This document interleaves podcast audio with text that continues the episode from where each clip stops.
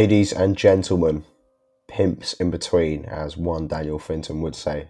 Started it like that in the last two episodes. Anyway, it is the Arsenal Cannon podcast extravaganza featuring myself, Alfie Culshaw. It is episode 114, 140, 149. I don't know where. Uh, yeah, I'm feeling a bit rough, but I thought I'd firm it because it's our first game back after delightful win over West Ham. Um, I'm probably just going to hand over to Rob quite often. So, Rob, Rob Bob Bert Bertha, the man with the versatile name, go ahead. Uh, hello. Um, yeah, it's good to be back and talking about Arsenal finally after the, the Christmas period um, and the World Cup, of course. I mean, wow, what, what a return for Arsenal! What a return! Um, you know, it was a really emphatic second half performance, and you know, despite the penalty in the first half, we were very dominant. And uh, yeah, I'm looking forward to getting into it. But you know, first of all, how was how was your Christmas half? What did you get up to with your family?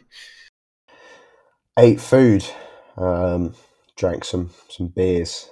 That's a bit about it, to be honest. Sorry if my voice doesn't really encapsulate the uh, excitement of the game and how I actually did feel about it. But yeah, just the the illness. How was your Christmas, Rob? Yeah, it was it was, it was pretty good. Um, at home with with all the family. Um, I think it was the first year actually that not a single one of my presents uh, from my family involved Arsenal. Uh, usually, I, I, get some sort of jacket or an Arsenal shirt or you know any sort of even just a mug or something like that. I usually get something, and uh, yeah, it was quite a sobering moment. You know, finally growing up. I think I had the same thing actually. I'm just looking down at my presents and I can't see anything. So related to Arsenal. Anyway, what a return on Boxing Day. We've waited for this moment for a while. Um, we've all been starved of Arteta ball. And they delivered after a little bit of a. Well, we'll get into it. I don't think it was too much wrong with the performance in the first half, but it was a little bit. There was some issues we could talk about. Um, but we got through. We extended our lead. We're now, what, eight points clear? Seven points clear of Newcastle, eight point eight points clear of Man City. The pressure is on City to beat Leeds tonight. Haaland returning to his birth of place, birth birthplace. God, yeah, I'm not speaking well. Um, and yeah, how did you how did you feel? Sum, summarize your sort of feelings and thoughts um, after that game against West Ham, Rob, which I was at, by the way. Yeah, of course. Uh, I didn't, didn't, manage to get to this one frustratingly. The, obviously, it was our first game back after the World Cup, so the ticket demand was on a different level, and the only ones I could find were sort of the hundred pound plus ones at club level, which was a, a tad frustrating, but still a, a sense that the atmosphere was absolutely incredible. And yeah, it, it's one of those games that I think that if you do go on and do great things from a season, you, you look back on and think, yeah, those were the sorts of games that really define you. Um, you know, there were doubts heading into the game. We lost arguably our most important player this season in Gabriel Jesus to injury. It was our first game with Nketiah leading the line in the Premier League. Um, and yeah, he was he was absolutely fantastic. Um, and it was yeah, I, I, just a, a, brilliant, brilliant Arsenal performance. Sorry if you can hear the fire alarm in the background, and my mum's probably fucked up some cooking. Yeah, what was I going to say? I think that was kind of the the the very important thing in terms of the narrative. Uh, you mentioned the Gabriel Jesus thing. Um, sort of you knew they were talking about an Arsecast. You knew what the headlines were going to be if we failed to win this game. It was going to be, oh, Arsenal. I mean, even if we had Jesus, it might have been Arsenal. You know, that have the wheels fallen off. You know, the World Cup's disrupted their momentum, and now they're they're the start of the inevitable decline is here. Um, but without even with the without Jesus, it's like oh, Jesus was uh, you know so pivotal, and Nketiah can't do it um, but we managed to play in the same way that we've played for most of the season with the same principles without our star player, without probably our best player, um, which was the the best thing. On the atmosphere, I'll say the atmosphere sort of warmed up as the performance did. Um, I think there was a bit of a rust in the crowd, uh, maybe a bit of you know some, some hungover uh, attendees after Christmas Day who were sort of they grew into the game, um, as did the players. Um, and yeah, it wasn't just Gabriel Jesus who were coming into this game without Takehiro Tomiyasu was nowhere to be seen. We're not really sure. Maybe he's getting an extended break after he basically asked for that. Um, I don't think anyone expected William Saliba to start. I think people thought maybe Rob Holding would play, given Saliba's exploits in the World Cup, and I think Saliba took a bit of time to to grow into the game. Um, other than that, I think it was pretty much expected. I think we all thought Tierney would play, um, with Zinchenko not having played since that Wolves game, not having played any minutes in the friendlies. um, and I think the rest of the team was pretty pretty nailed on. Saka and Martinelli obviously played in that behind game behind closed doors game against Luton, so they were both expected to start. Um, it's been a while since either of them played. Martinelli didn't play too much, and I think Saka was looked. I think that, that something could be said about the players who went to the World Cup but didn't didn't play all that much. In, in Saliba and Martinelli, I think looked a little bit rusty on the night. Um, whereas Saka, you know, was playing every well, a lot of minutes for England, and he looked pretty sharp. Um, but I was I was pretty excited to see what Eddie could do because I think generally he's been judged in the prism of Europa League Thursday nights when he's playing sort of in the dysfunctional B team, which sort of scrapes through those Europa League games, you know, surrounded by people like Sambi Lokonga, Mohamed Elneny, Fabio Vieira, Reiss Nelson. Um, and we've seen when players have come into the normal system, it's been sort of one piece of the jigsaw displaced. You know, Fabio Vieira against Brentford. Um, even Sambi, to an extent, when he came in for Partey, he looked decent in period, particularly on the ball. We know about his off the ball deficiencies. Um, you know, Tierney coming in, Tommy Tomiyasu coming in at times. They've slotted in pretty well, and then they look worse when they have to play with that dysfunctional team. And I was thinking, let's judge Eddie over a slightly larger sample size in the first team. Um, and I was quite happy that he had those players surrounding him, you know, Saka Martinelli and that midfield three base to sort of complement him. Yeah, I, would agree with that. Um, when you think about it, it's, it's the first time really that he's had the opportunity to lead the line in our strongest team because even at the back end of last season, we had, when he was starting every game, we had a number of uh, injury problems. Uh, Thomas Partey and Kieran Tierney, of course, first choice players who were unavailable, but Ben White was also dealing with problems uh, at the back end of last season. And yeah, there, there, there, wasn't really that that settled team around him to sort of just plug him into. And yeah, I thought he really excelled on the night. Um, I was delighted for him that he could get the goal. It, it, took a little while for him to to warm up, and even at, at times in the second half, he he did look a bit leggy, but one aspect of his game that has really improved is the way that he's receiving the ball. It was evident in the goal that he scored as well. One of my biggest complaints with Eddie over the years, and I know one for you as well, was how he receives the ball and his hold up play. And a big issue for me has always been that when he gets the ball, he always seems to sort of carry it back. But instead, now he's able to turn really effectively. And we saw that with the goal, but also um, uh, during the first half when he sort of turned Craig Dawson inside out. You know, he had the two West Ham centre backs, albeit very poor West Ham centre backs on on ropes all games. Um, it was really, when you reflect on it, a really good opportunity for him to pick up the form. Um, and yeah, I thought he also snapped at opportunities a little bit in that first half. There was that moment where he was pretty much through on goal after some really quick distribution from Ramsdale. Xhaka played him in, and uh, then he sort of had that snapshot when perhaps he could have taken it around Craig Dawson and had a better attempt at goal. But yeah, it, it's exactly what he needed. We spoke about it in the pre-game pod. Um, uh, Daniel Mack and I, we, we, said that we really hoped we'd get a goal. They backed him to be sort of that sort of shining light for us with that extra motivation to prove people wrong. And um, yeah, I think he did exactly that. Yeah, and we've said I don't think it's the goals that are going to be the issue for him. Like I think he'll score goals in this team. I think it's everything else that Jesus brings, and I think the sort of comparison, and unfortunately, it's it's inevitable that everything he does is going to be compared to what Gabriel Jesus does, and I don't think it helps him because very few strikers in the world can do what Gabriel Jesus does. He is world class. Um, besides Haaland and Kane, I'd say I don't think there's a better striker in the Premier League, and you know, so it's not like really a slight on Eddie that he can't necessarily do some of that stuff. Um, but if you can sort of imitate some of it, that's good enough. And if he can give us more goals than Jesus might have done, then that's good as well.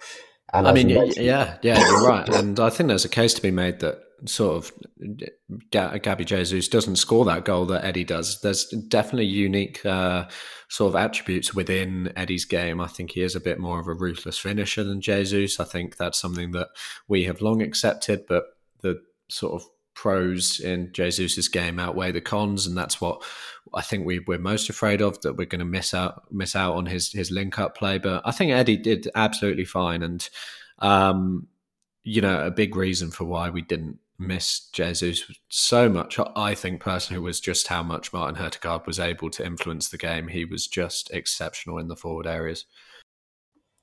Yeah, and we'll get into that. Um, but hopefully that that goal does alleviate some of that pressure, and now we can kick on because um, I think it was weighing weighing on him a bit, um, and that should be the pressure of his shoulders. Let's talk about.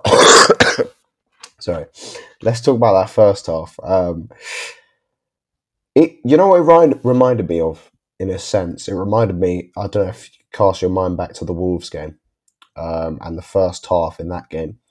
It was sort of the principles of play were there, the system was there, the pressing high, regaining possession, playing on the halfway line with our centre backs, um, completely penning them in, limiting them, them to absolutely no threat.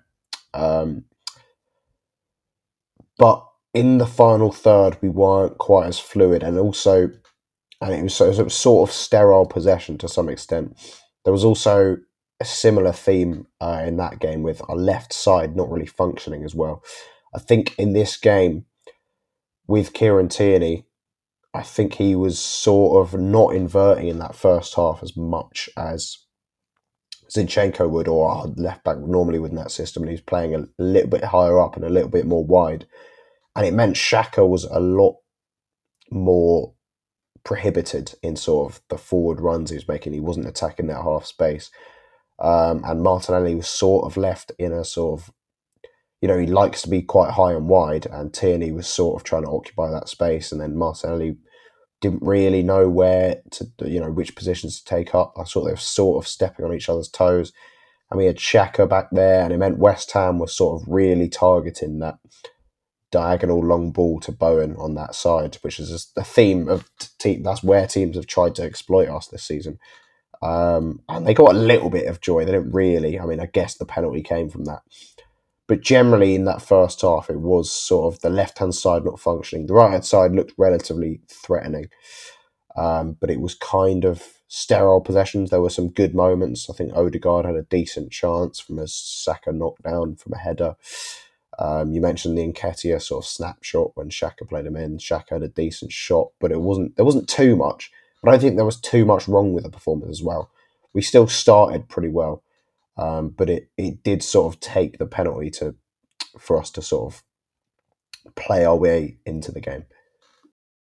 Yeah, I, I think sterile could be the word that you um, sort of attached to that first half to an extent. Um, I think there were also good moments. We obviously had that disallowed goal as well, um, which, you know, prior to that, I thought that we were playing some excellent football, but I think you're right to sort of pinpoint that left hand side as a problem um, you know, instead of building with a two three, we it was quite obvious that we were building with a three two. Ben White was was dropping a little bit deeper, and you just wonder whether Kieran Tierney is a, a, a just a tad out of his depth playing in a two uh, in in that midfield pivot rather than a three. You definitely rather have Alexander Alexander Zinchenko playing there next to Thomas Partey if you're going to do the double pivot rather than the sort of having the two both the fullbacks inverting next to Thomas Partey. Um, so yeah, I, I think I think that's an aspect, but then you you've also got to look at how West Ham look to get out at us the physicality of Jarrod Bowen. Uh, Michail Antonio was moving over to that side as well, as we did see with the goal, as you touched upon.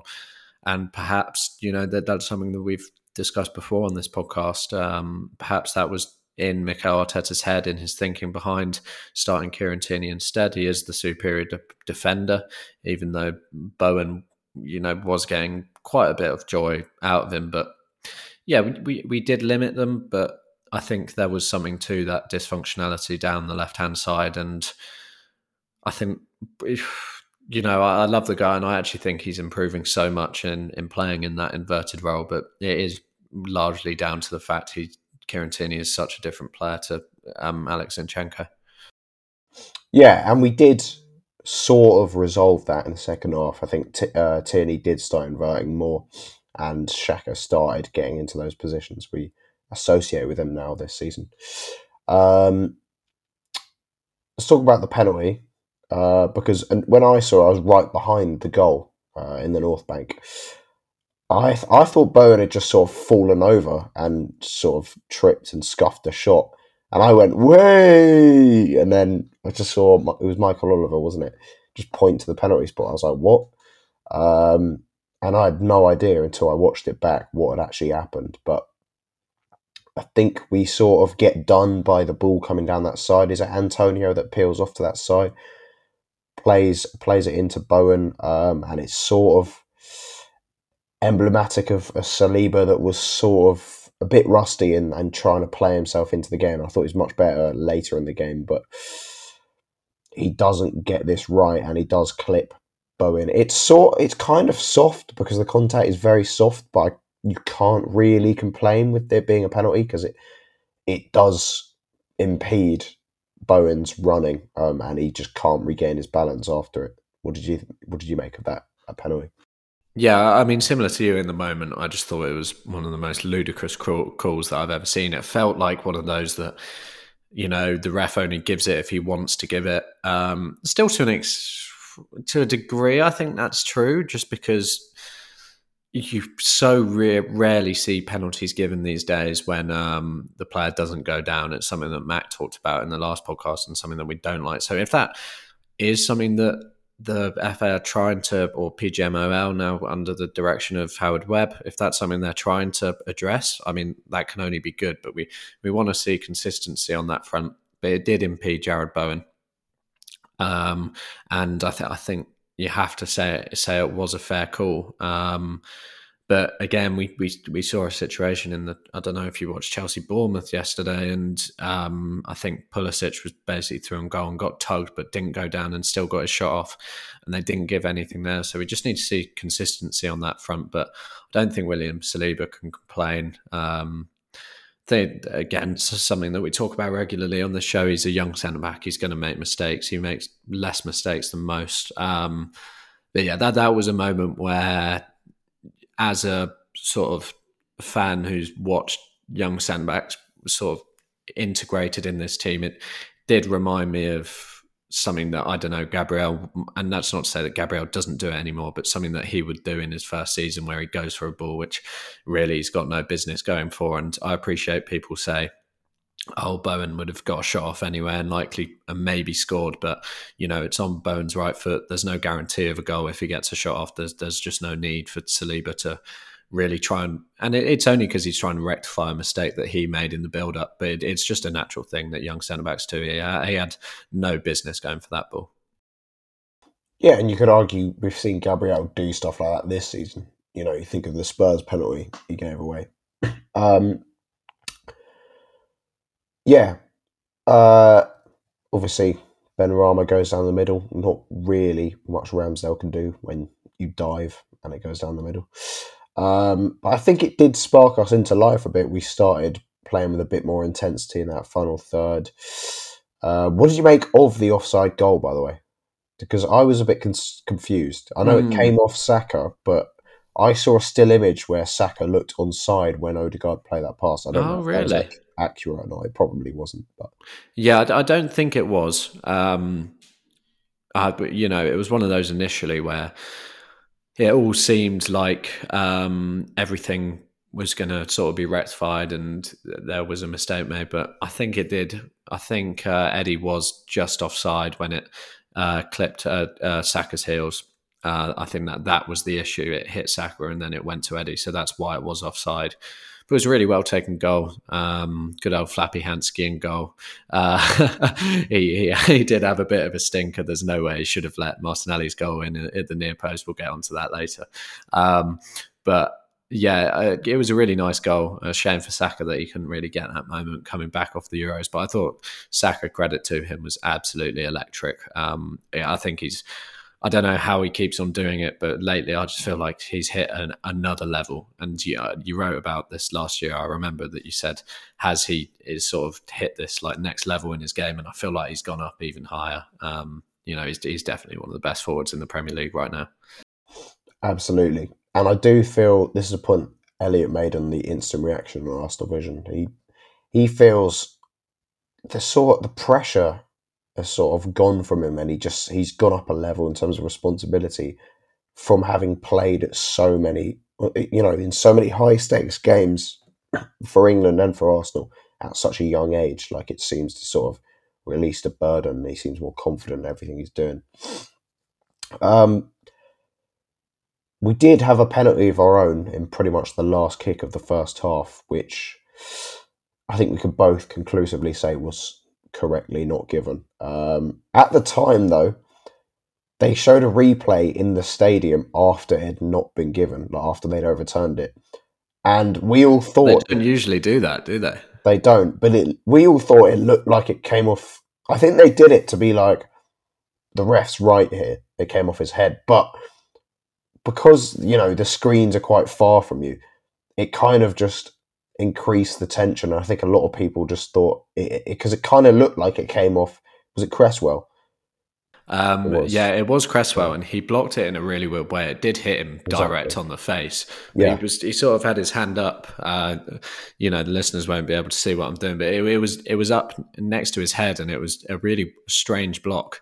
Um, but th- this is something that I've been thinking about after the game. You know, the, the, the Emirates is such a horrible place to go and play football now, and that that isn't just for the players; it's also for referees. And I think you know the the way um, the the crowd was sort of sort of energized at that point by what we what we felt was harsh um, refereeing in the sense of the the Bowen uh, the Bowen penalty which Benrahma tucked away. I think in the stadium, I can imagine people would have been wondering why on earth that was given. And yeah, I, I feel like Oliver, to an extent, was was pressurized into to giving that um giving that decision. It took about four years to do it. Yeah, it did. To, to, to point to the spot. Um, but yeah, there, there's no way it was a penalty. But thank you, Michael Oliver, because I think he really did energise the fans, and I think that was crucial to the, the second half comeback. The stadium just sounded um, absolutely electric. Yeah. Uh, well, they they uh, they they're just showing the replay just sort of increased the uncertainty because it kind of looked from from the angle they gave us and sort of how far you are from the screen that it did come off his arm. So we were all like really confused. Um, literally everyone around me was like, "Why isn't that not penalty?" Um, and it did sort of just. It probably was a good thing because it sort of united the crowd even more and I think it was sort of in a bit of an injustice in general. I think the fans felt because we had dominated that first half in terms of possession and territory, which is what we do now, regardless of who's on the pitch. We do that week in, week out. Um, and we somehow found ourselves one goal down with West Ham doing absolutely nothing in that first half. Um, literally one attack, get a penalty. It was a very smash and grab half.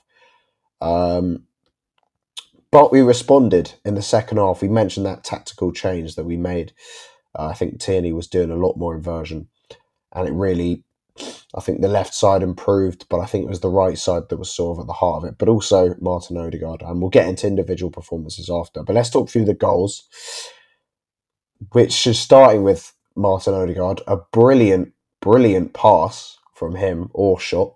Uh, we were all confused. There was sort of a, a hesitancy about the the celebration. Um, because we we all thought we were convinced it was offside um, from where we were sat behind the, the goal in the North Bank, um, but it wasn't, and it was great that we were able to, and that's something we've been able to do quite frequently this season: get the goal relatively quickly after the you know when we're down, so it's we're not waiting till the later periods, and you know the longer it takes, the more pressure um, gets on the player's shoulders, and the crowd can get restless. So it was a great time to score. Yeah, it was one of those that even Saka seemed very unsure. Uh, even before he at the ball hit the back of the net, he looked over at the linesman, but no, Coufal was playing him on.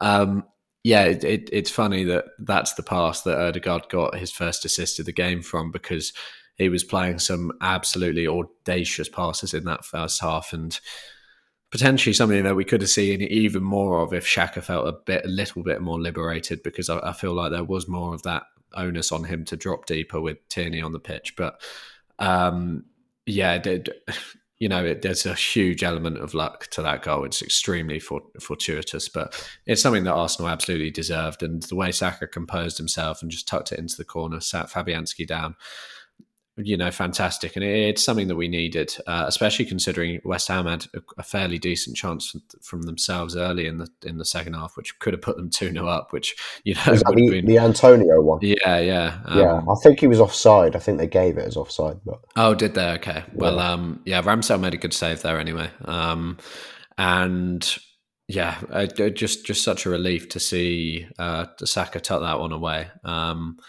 and yeah, just from there in the second half, we were just absolutely imperious. Uh, and even after Martinelli scored, uh, I know we got the one that eventually clinched it from Nketiah, but the level of control just off off the charts. Oh yeah, you never felt like West Ham were getting back into it, and I think David Moyes felt that as well because he brought some random kid on um, to to give him his debut. He sort of gave up. Uh, and it's what we do. I remember the game against Spurs. Uh, Conte made similar substitutions to sort of throw it when we were comfortably in the lead. Liverpool, which completely controlled it uh, after we went three two up, it looked like we were never going to concede. And yeah, on the second goal, I think it is really composed, smart finish. I know it's it's you know he's got to score that. It's very it's a very presentable chance, but the way he sort of waits slightly uh, for Fabianski to move and then just places it in that bottom corner. If you and the, the first touch, which is which is something that he talked about in his interview, was just uh, fantastic. The way it set himself, um, it, it, fell perfectly at his left foot, and it, it, was almost like one of those penalties where you see the likes of Fernandes and Jorginho sort of hop, skip, and jump type, type penalty, where you wait for the penalty, the keeper to sit down. It, it was that sort of composure. Um, and that that's obviously something that has come on leaps and bounds in Saka's game. It perhaps wouldn't be something that he would have finished off quite so calmly. Who knows about a year ago? Yeah, and I'm going to give it to him as give it to Odegaard as a brilliant reverse pass. Uh, into Saka's feet. He deserved one of them to come off because, oh my god, in the first half, it, it, it's it's it's such a I think it's a really underrated thing in football, the ability to play those reverse passes efficiently, um, because they do just cut out so many players within the game. It's such a valuable skill. Um, and yeah, the, the, some of them in the first half were just Ozil-esque. It was mwah. beautiful. Um, the second goal, I think it comes from us pressing high, and it's Saka who on his pressing in this game, I think he's normally like he's a, he's a decent presser, but I don't think he quite presses with the same intensity, and he's not quite as successful in his pressures as the other sort of attacking players in our team. As uh, you know, as Gabriel Jesus, we all know, probably one of the best pressing forwards in the world. Um, Martinelli and Odegaard. I think Saka showed in this game he really can do it because he won it back a few times in that sort of area. I mean, he won it back in this.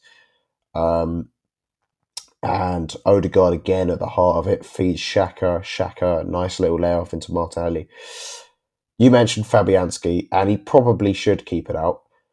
I think we have to give Martinelli a bit of credit here um, in what we're going to talk about all the individuals, but I don't think it was his best game personally. I think some people, I saw some people argue against that, but I personally didn't feel it was his best game. Um, but he he does really well in this, and that he shifts the ball firstly to his left foot very well, quickly um, across his foot.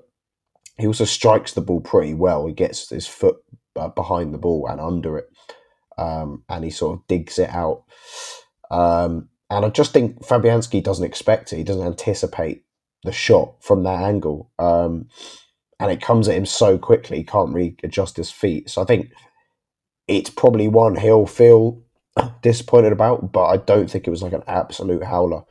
Um, and it was limbs in the stadium at that point. And that was when the the, the atmosphere hyped up because in the uh, I was talking about the big screens and what they were showing in the uh, aftermath of the second goal. They clipped, they shot to Wenger uh, in the crowd. They clip, they cut to Wenger in the crowd, and he was you know on his on his feet uh, clapping the goal, and that was sort of when it sort of got to a party atmosphere. Was sort of rejuvenated. This is where we left off. Um, you know, the the chance came out, the one Arsene Wenger, followed by the we've got Super Mick Arteta. That's where, yeah, it felt like what, what we've been missing for you know the last couple months. Yeah, I mean, it was a you could tell watching it at home. Lou, it was a fantastic moment within the stadium. Um, I think there's something to what, what you're saying. I don't think it was a howler by any means. I just think, uh, you know, perhaps on a, a, different day he does he does save that Fabianski, but it was quite fitting that the the manager that he so um, notoriously made mistakes under was was sitting in the stadium above him because um, yeah Fabianski has come on to be an absolutely fantastic keeper and in his last few years for us I remember in the cup final run fantastic but oh my god he was uh, a bit of a shocker back, back in the day um, so yeah, um, and, and, to generate that much power with your weak foot as well, um, I think that's a an element of Martinelli's game which has really come on this season as well. Because you know we saw that goal against I think Leicester right at the start of the season. He bulldozed it in with his left foot from outside the box, and you know that's no mean feat being able to do that. And to have two wingers who are so comfortable on, e- on either foot is you know, it, it's special and it, it's part of the reason not why we are so dangerous down the left and the right. We really do have world class talent on both wings, and it just shows how far this squad has come on. But um, yeah, what, what, what would you say the reaction was to seeing Wenger in the stadium? Um, I think it was clearly a, a, special special occasion, and I'm I'm glad we won in front of him. But I, I you know, it, it looked like a really beautiful moment when it was noticed that he was there. Yeah, I think it was kept under wraps uh, pretty significantly. I actually knew he was there just, I think it was probably a couple minutes before kickoff or something like that. When I looked at my phone, I had David Ornstein tweet notifications on, and it said Wenger in the stadium. But I don't think most of the stadium were aware. Um, obviously, you're not going to be staring in the director's box, depending on where you're sat. Maybe if you're right next to it, you might have seen him, but that's about it. Um, so I think, yeah, most of the fans weren't aware of his presence. Um, and then it was sort of they cut the the big board, and then uh, everyone was sort of like, "Whoa!" And it, everyone like cheered like, "Way!" It was like a big uh, applause, and then uh, one Arsene Wenger broke out and was going around the stadium for a good five minutes. Um, it's a really nice moment. Yeah, because they because um, they they cut to it on the TV cameras quite a bit before, and it, it, took me a while to compartmentalize it. I was like, "Oh, that's nice, Wenger's there," and I was like, "Oh shit, that's the first time Wenger's come back." Um, and it is astounding that he, has never been back really uh, to date since he he left the job. But you know, it, the way that we're timing these things, um, people compared it to the introduction of the Angel last season. It was a really good moment when we introduced that. It, it's and it's important that you sort of behave that way and that you introduce things at a time where where really the club is ready for it. Um, so yeah, just just so fantastic to to see him back, see him smiling, and in the dressing room after the game. Uh, it's I think it's important that we restore this relationship, and it sounds like we're getting the uh, statue as well uh, at some point soon. That would be very nice. And from what I've heard, the players had no idea he's there um, as well. I think it's. I think it, it we he needed time out. Obviously, there's been a bit of there's you know there's been some issues with the relationship between the um, certain executive members, the owners. Oh, Rob's just got up and left. I think there's been. Don't know what he's doing. Oh, he's back. Uh, I think there's been sort of an erosion uh, between the relationship between you know the Kroenkes and Wenger, and whether or not that's been fully amended or not, it probably hasn't. Um, but it doesn't really need to be for him to come back to the stadium. And I think he needed that time away because it would have hurt. I mean, I, we all know it hurt him a lot to leave the club, and I always say, and we've spoken about it, I think on this podcast before, the presence of Sir Alex at United, I don't think it's helped United managers. You know, he was there from the first game back after he left in the start of the next season. He was there under David Moyes. He was there, you know, consistently under David Moyes, under Louis Van Gaal, um, you know, Mourinho, Solskjaer, Ten Hag now. And it's sort of a shadow looming over, great shadow of the, uh, you know, what the club was looming over the manager. And I don't sort of don't think it's sort of helped him. I know it's quite a bit of an intangible, but I don't think it's helped the managers. And we've not had that with Wenger. And I think Wenger was conscious of that potentially happening, and it was it was nice of him to stay away for a bit. And now he can come back as much as he wants because clearly, you know, he's come back in a in a, a good period, so it's gonna you know only elicit good stuff in the uh, good feelings and atmosphere in the crowd. So yeah, delighted to have him.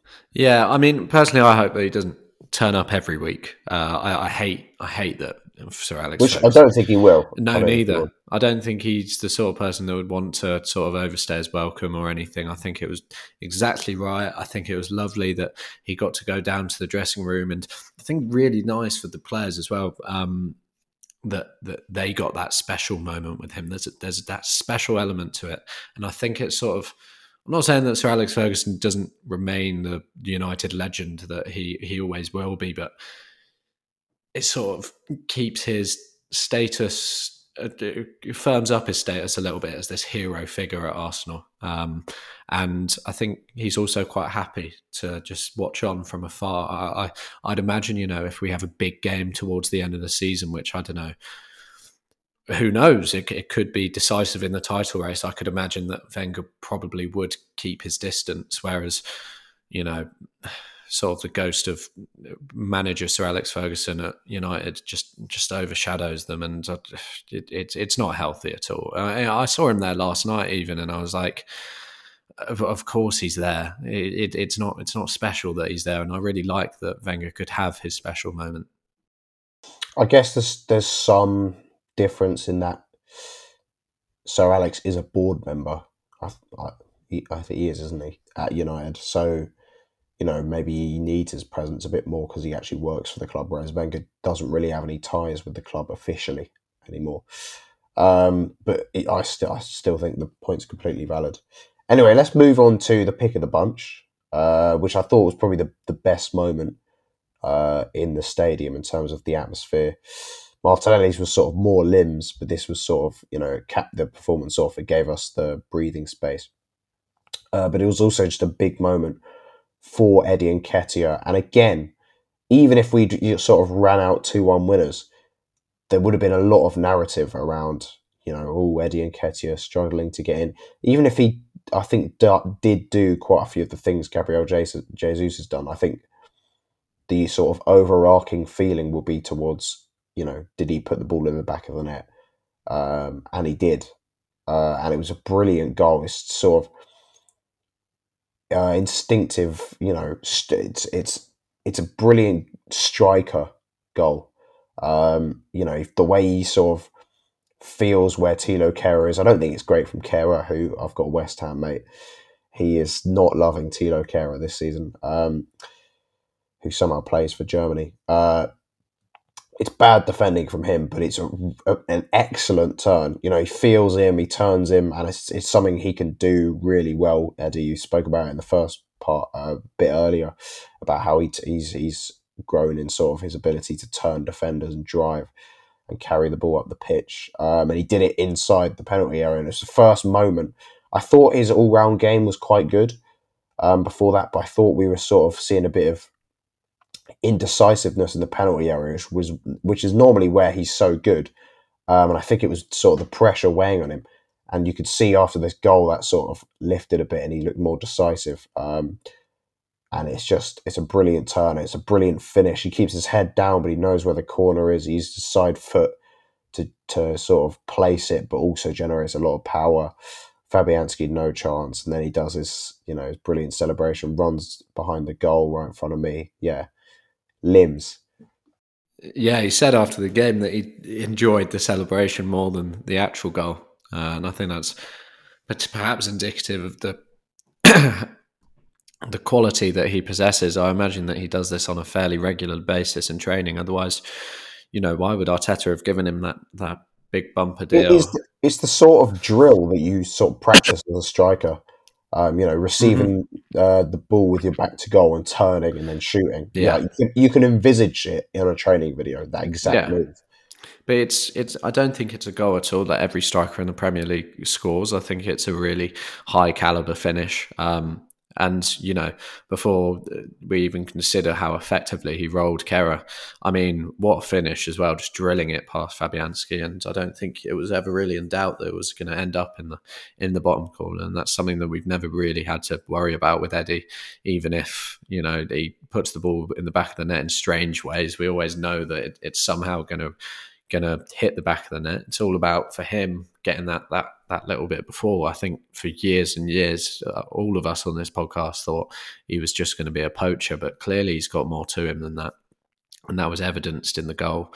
Um, yeah, it looked like pandemonium in the stadium, and you can tell that Eddie thought that he received some sort of vindication for all the the sort of discourse surrounding him online in recent weeks. You know, he didn't even bother bringing out the, the phone and doing his, his classic celebration. He was just sort of going a bit nuts, doing the pointing at the ground, saying, you know, this is me, I'm here. And, you know, he, he absolutely deserves that. But as a goal in general, I think it was the pick of the bunch in terms of the team contribution. The delicate little scoop from Ben White to take, I think it was was it Benrahma out the game? It was it was one West Ham player. Um, then he effectively found Odegaard a beautiful sort of wall pass from Odegaard, which you know didn't completely set Eddie. Still had a lot to do, um, but yeah, the way that we worked that, it, it was one of those goals which you look back on and you think, you know, that's a sort of a beautiful representation of, of what we are as a team these days. Yeah, and this this game would have been weighing on Eddie's mind for a while because we've known for sort of two to three weeks that he's going to be playing this. There's been so much discourse, as you've said, about you know how is he going to deal with it? What do we do? Do we bring in a striker? And he'll be aware of all that, um, and he's had a lot of time to prove, and it was probably a big burden on him. And he's managed to score in the first game, which is huge for his confidence and sort of the way he approaches the next few games. So I was, I was delighted for him. I think after that, there's not an awful lot, lot to talk about. We look relatively threatening. I thought Zinchenko came on um, and we saw the difference. He was absolutely brilliant. Some some of the positions he was taking up were pretty funny, but you, you just get a different feeling when he's on the pitch. It's just a different sense of control that you don't quite get with Kieran Tierney. It's not a slight on Tierney. It just shows how brilliant Zinchenko is on the ball. Um, and we just completely controlled it. Could have potentially scored a few more. I think Odegaard had a few shots just wide. William Saliba had a pretty good chance from a corner, which I think he was unlucky not to score from. Um, and West Ham did basically nothing. Um, uh, there was one shot which uh, I think it was was it from Fornals or Benrahma? I can't remember. Um, oh yeah, there was a good effort, wasn't there, which Ramsdale yeah. saved well. Um, it was a um, very good save, actually. To, yeah, I think it was Benrahma. Um, mm but yeah, I'd I'd agree with what you said about Zinchenko, and I I think just to open up a bit of conversation about that and Tierney, and I know it's something that we we talk about most weeks, but I think over this spell when Gabby Jesus is out, I think the need to have Zinchenko in the team is going to increase um, to a degree. I just think he makes us so press resistant and I think that is something that also Gabriel Jesus really helps with in the areas that he drops into. So I think, and this isn't to say Tierney had a bad game at all and that there isn't a place for Tierney in the squad, but over these next sort of six weeks when we're without Jesus, I think Zinchenko is going to be so, so important to the way that we we we play and we need to keep him fit.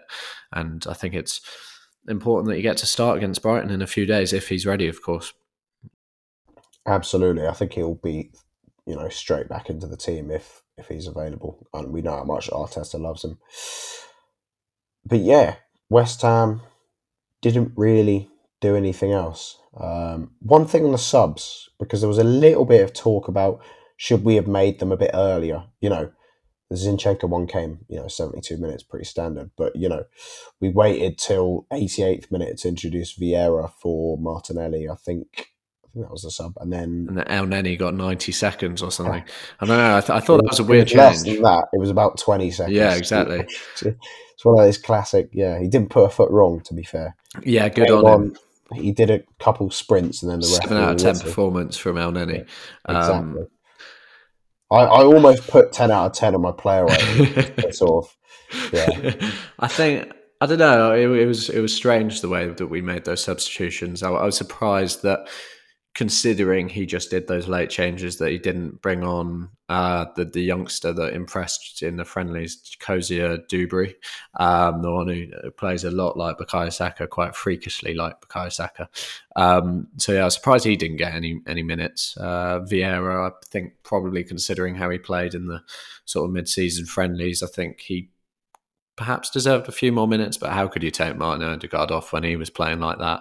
Um, yeah, I, I, don't know. Perhaps a little bit strange considering the sort of fitness levels are going to be at different places for all the players. Maybe you chuck on Rob Holding for William Saliba, who has been, you know, away with France, but he hasn't been playing football, and there's going to be that element of rust. We saw that in the first half, but maybe these players in particular, you know, your Martinellis and Salibas who haven't been playing, maybe you just want to get them completely up to match fitness and giving them as many minutes as possible. Um, so yeah, it, will be interesting to see how we manage minutes over the course of the next few weeks. Um, there's also the still that yellow card weighing on William Saliba. If he gets another one, he is banned, and we've got some big games coming up. Uh, and you sort of wonder which one is the best game for him to get a yellow card in.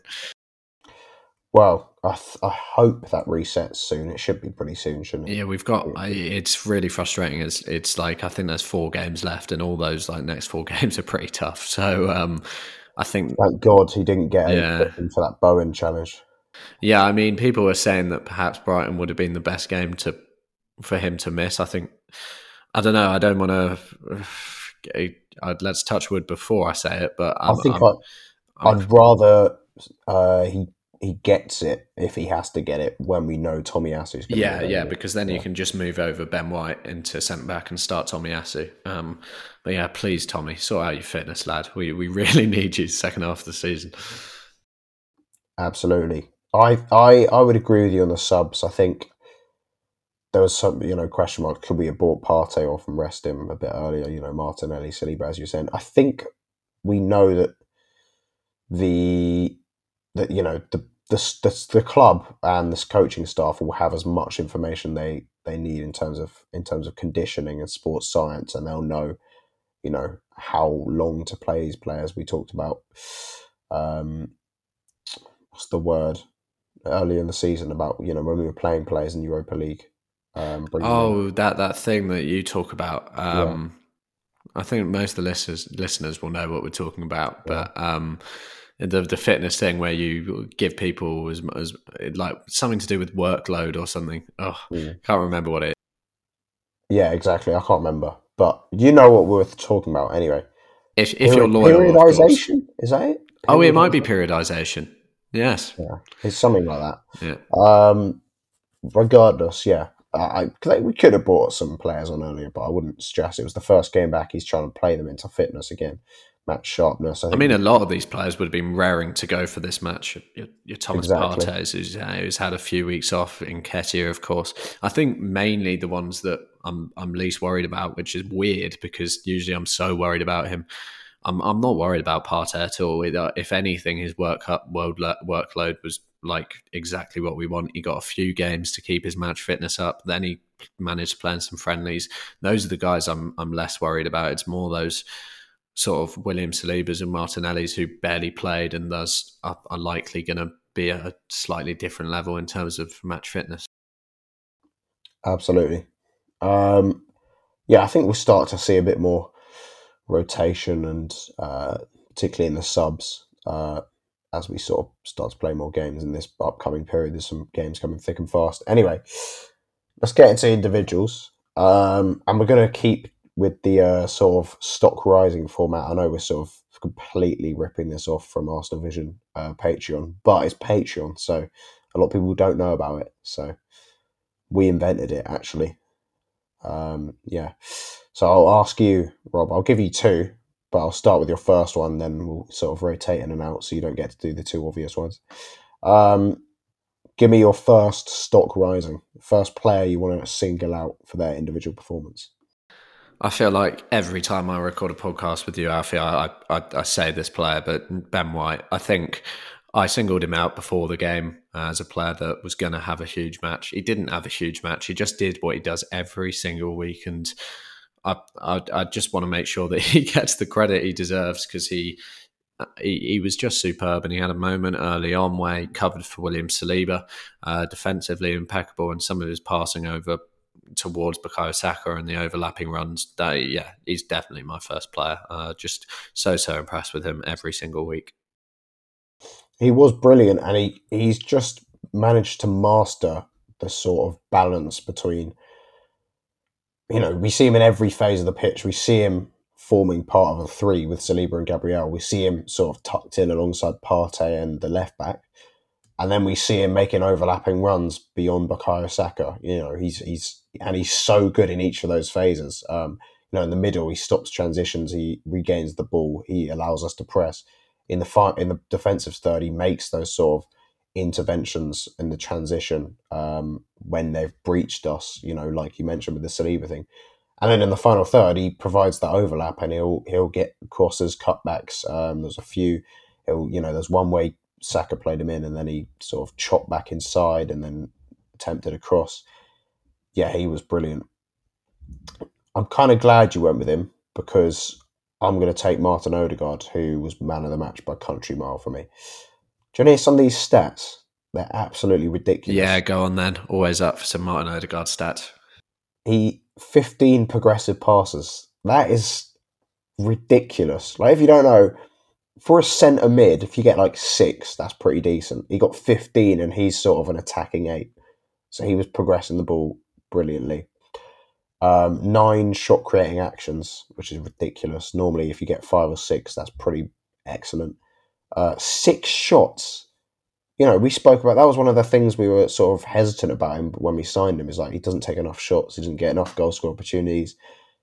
He has come on leaps and bounds this season. He's at zero point three five xg per ninety. That's ridiculous. Um, yeah, six shots in this game. Um, he was, you know, he was a goal threat. He was creative. Uh, I think it was five key passes, um, 1.4 XA or something like that, two assists. It was just a brilliant performance in terms of his creativity and, and goal threat at the hub of everything we do. Some of those passes, metronomic, incisive. Yeah, I, I honestly, there aren't many better players in the Premier League right now and that that people might think that's a bit of a far fetched statement. I don't think it is. I can't think of many. Like he's performing at that level. He's outstanding. You look at all the metrics. He's up there. Yeah, I mean it's it's just fantastic that, and this is something that I tweeted about that we've got a captain who can just deal with the pressure now, and someone that we don't have to worry about. He has no antics off the pitch.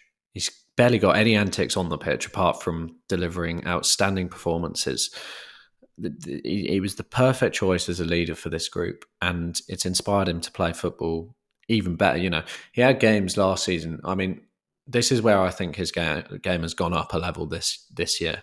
Last year, he would either be sort of akin to what we saw uh, the other night against West Ham, as in he was absolutely sensational. I mean, that that was a different level of performance, but you know what I mean. He was brilliant, or he completely ghosted, and we haven't really seen him ghost in, in, in matches this season, particularly in, in more recent times. Obviously, we had the World Cup break, but he was really heating up uh, just before the World Cup. You know, he got his goal against Wolves, um, and he's he's our top goal scorer uh, in in the Premier League. So, you know, that this is this is a guy who has really grabbed the role by the scruff of the neck as club captain as being one of the best players in the team, and oh, yeah, he, he he he deserves all the praise he's getting at the moment. Um, and you're right, definitely one of the, one of the best players in the Premier League. And you know, I think there's this is something that Daniel and I have discussed. There's this hysteria about Arsenal that for some reason we're we're, we're not that good.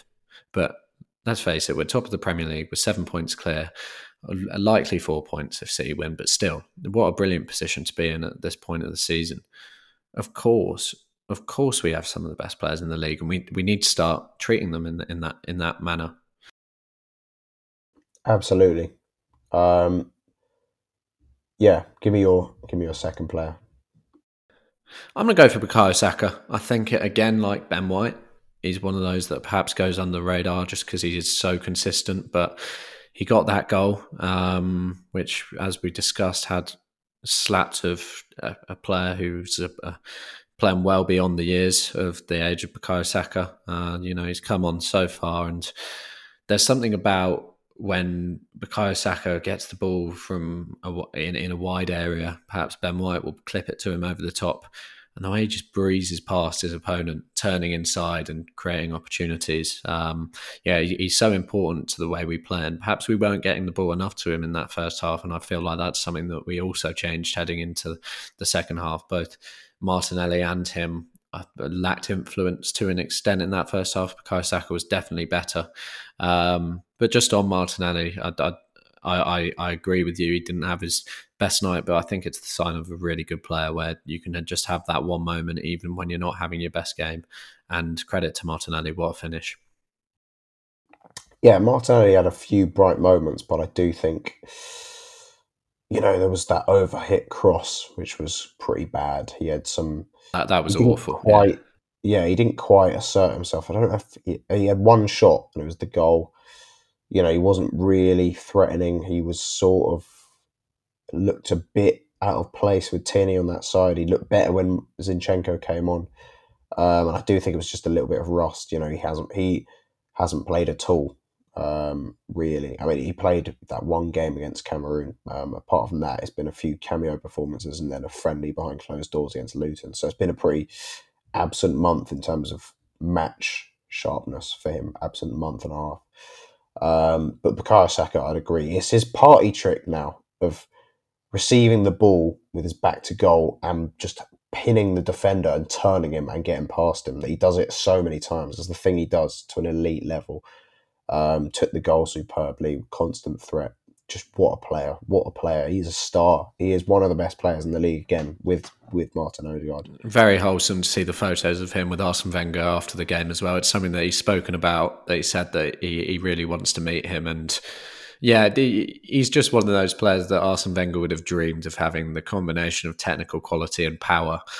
And I think that was a really beautiful aspect of having Wenger there. The fact that those players that are so aesthetically pleasing in everything they do with the ball at their feet. The fact they all thrived, the likes of Ben White, Martin Odegaard, Bukayo Saka such a threatening right hand side. And then when Zinchenko came on, these are players that Wenger would have loved to have had under his tutelage. You know, it was it was beautiful that they all thrived when he was at the stadium. It was just such a everything just sort of fell into place in the end, despite the not even worrying first half.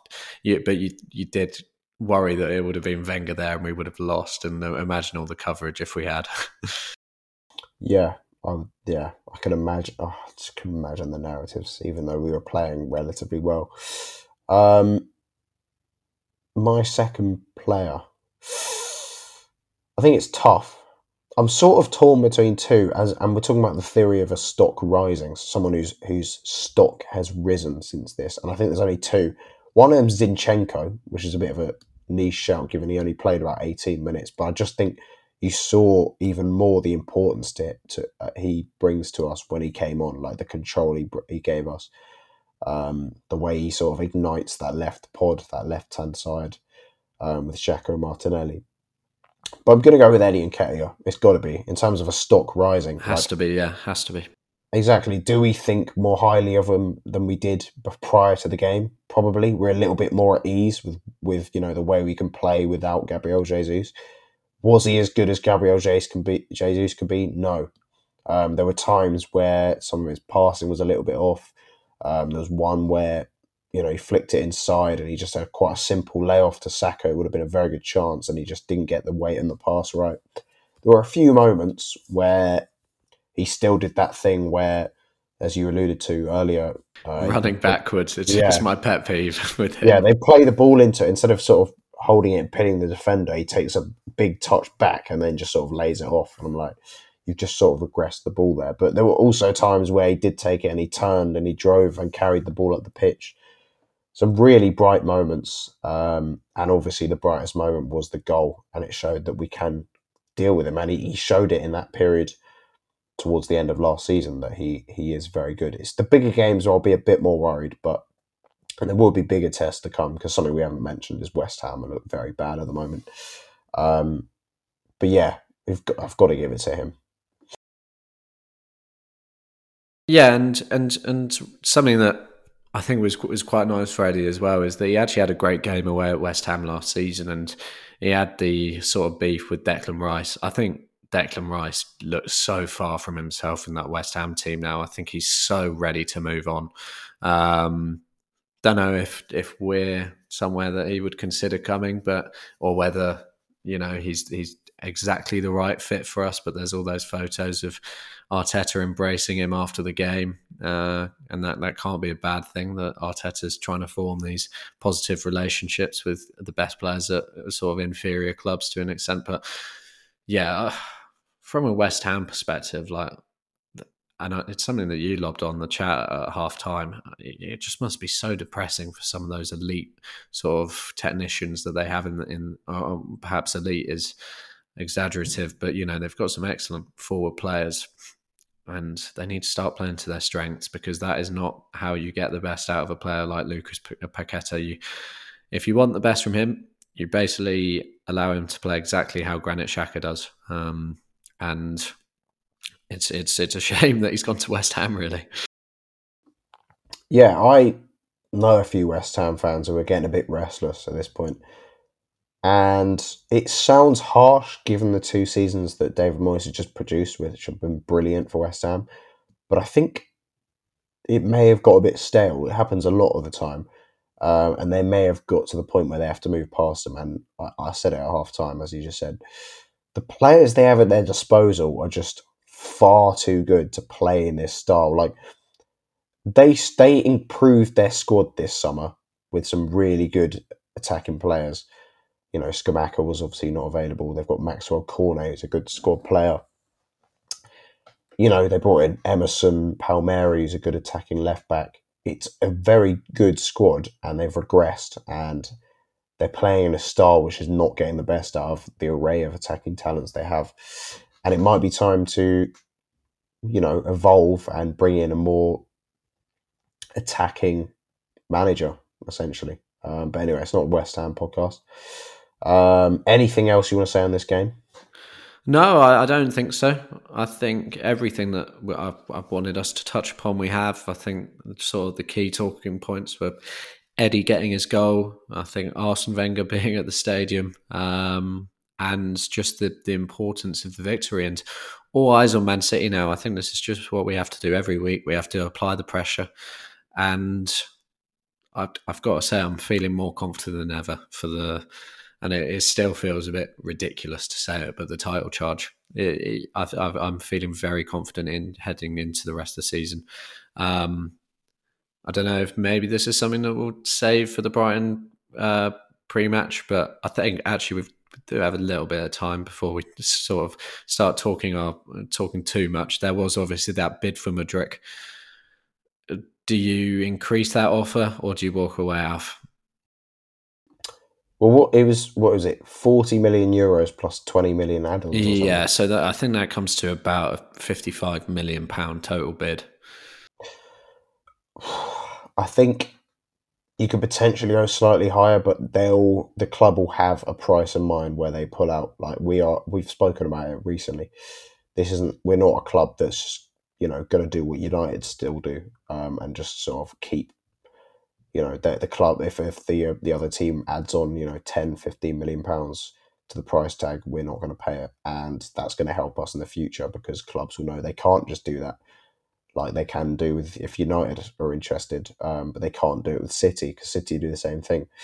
So I'm pretty confident that we'll have a price tag in mind, and if we can't get the player for that price tag, we'll walk away and we'll turn to the next you know player we have on our list, um, which we undoubtedly have. So yeah, yeah, I'm not I, too worried about that. I found it promising that um, Shakhtar didn't just sort of outright reject it. There was sort of a day or two before they said no, which I'm I'm guessing means you know we're at the negotiation table with them now. Uh, as you say, there will be that price that we have, but Shakhtar are in a, a, sort of a little bit of a problematic position now because Cody Gakpo has just gone to Liverpool for a total of 50 million, an initial fee of much less than 50 million.